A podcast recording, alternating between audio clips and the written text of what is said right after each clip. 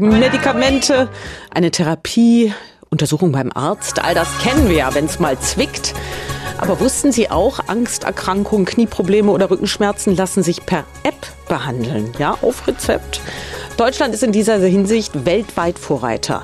Antenne Gesundheitsreporterin Anke Burmeister. Anke, welche Apps bekomme ich denn von der Krankenkasse bezahlt? Das ist so richtig festgeschrieben wie bei Medikamenten. Es gibt eine Liste der geprüften Apps. Die steht im Netz und zwar als Link. Seit Anfang des Jahres sind 58 Apps zugelassen und die können von Hausärzten, Orthopäden oder Psychotherapeuten verordnet werden. Da gibt es dann ein Rezept, das reiche ich bei der Krankenkasse ein. Die schickt mir dann den Freischaltcode für die App. In der Regel läuft die App 90 Tage und dann brauche ich eine neue Verordnung. Und welche Apps sind besonders beliebt? Vivira wäre so ein klassisches Beispiel. Die ist zurzeit am zweithäufigsten heruntergeladen. Das ist eine App zur Behandlung von Rückenschmerzen. Da werden Übungen angeboten, tägliche Übungen. Man kann Protokolle auf dieser App führen, wie es einem dann mit diesen Übungen geht. Erfolgreich auch Apps zum Umgang mit Tinnitus oder Reizdarmsymptomen.